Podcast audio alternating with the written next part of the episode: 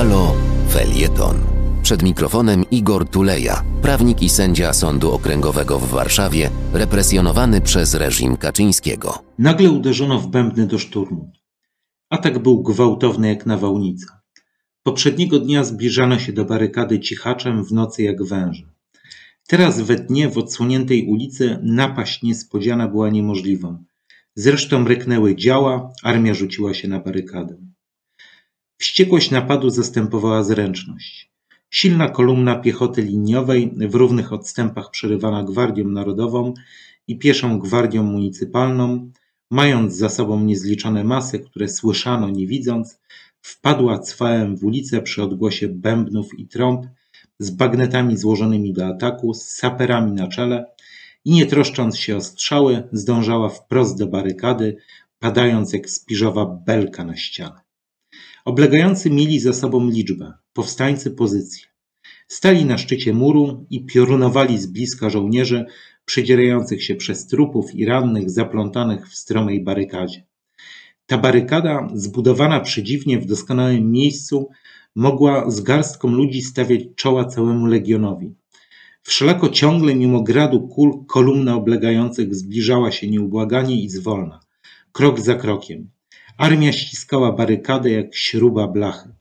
Ponowiono atak. Zgroza wzrastała. Wówczas na tej kupie kamieni przy ulicy Konopnej wszczęła się walka zacięta. Dziesięć razy przypadano do barykady, nigdy wziąć jej nie mogąc. Jestem pewien, że przytoczony fragment nędzników Wiktora Igo jest ulubionym kawałkiem prezesa Kaczyńskiego. Trudno przecież sobie wyobrazić, żeby mąż stanu płakał nad losami Kozety i Mariusza.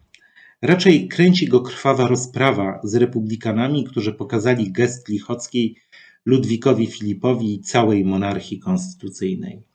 Zresztą prezes Kaczyński i Wiktor Igo mają bardzo wiele wspólnego. Po pierwsze, obaj studiowali prawo. Oczywiście w różnym czasie i na różnych uczelniach. Po drugie, Francuz Jarosław Kaczyński są autorami. Prezes Kaczyński wydał książkę Polska naszych marzeń. Natomiast Wiktor Igo napisał kilka powieści, dramatów i jakieś wiersze. Po trzecie, łączy ich właśnie barykada.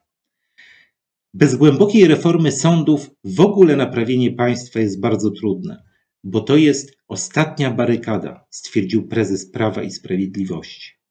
Nie wiem, czy polskie widelce były jakąś inspiracją dla Francuzów, ale Wiktor Igo dla Jarosława Kaczyńskiego ewidentnie tak. W Polsce atak na wymiar sprawiedliwości trwa już szósty rok. Niezawiśli sędziowie poddawani są ciężkiej próbie.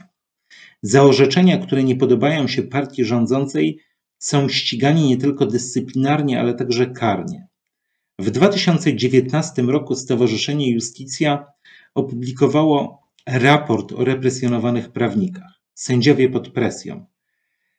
Ten raport wówczas liczył prawie 250 stron. Dzisiaj byłaby to już potężna, kilkusetstronicowa księga. Skojarzenia z Rosją, Białorusią czy Turcją nie są więc bezpodstawne. Sądy są ostatnim bastionem. Żali się prezes Kaczyński w ulubionym radio mojego redakcyjnego kolegi Adama Byśka. Ja nie mam wątpliwości, że w momencie, kiedy ten ostatni bastion, ta ostatnia barykada padnie, przyjdzie kolej na niezależne media, organizacje pozarządowe i niezależną naukę. Sądy nie będą już kontrolowały rządzących i nie będą broniły obywateli przed wszechwładnym państwem. Partia wtargnie w każdą sferę naszego życia. Warto więc pamiętać, że bez wolnych sądów nie tylko nie będzie wolnych wyborów, ale po prostu nie będzie już wolnych ludzi. Jeśli obywatele nie będą bronili sądów, czeka nas taki koniec jak w nędznikach. W kilka chwil potem żołnierze wystrzelali ostatnich powstańców ze strychu i wyrzucili za okno, niektórych jeszcze żyjących. Podobna walka w piwnicy, krzyki, strzały, krwawe zapasy. Potem milczenie barykada została wzięta. To wysłuchania kolejnego felietonu Igora Tulei zapraszamy w następny piątek o godzinie 12.50.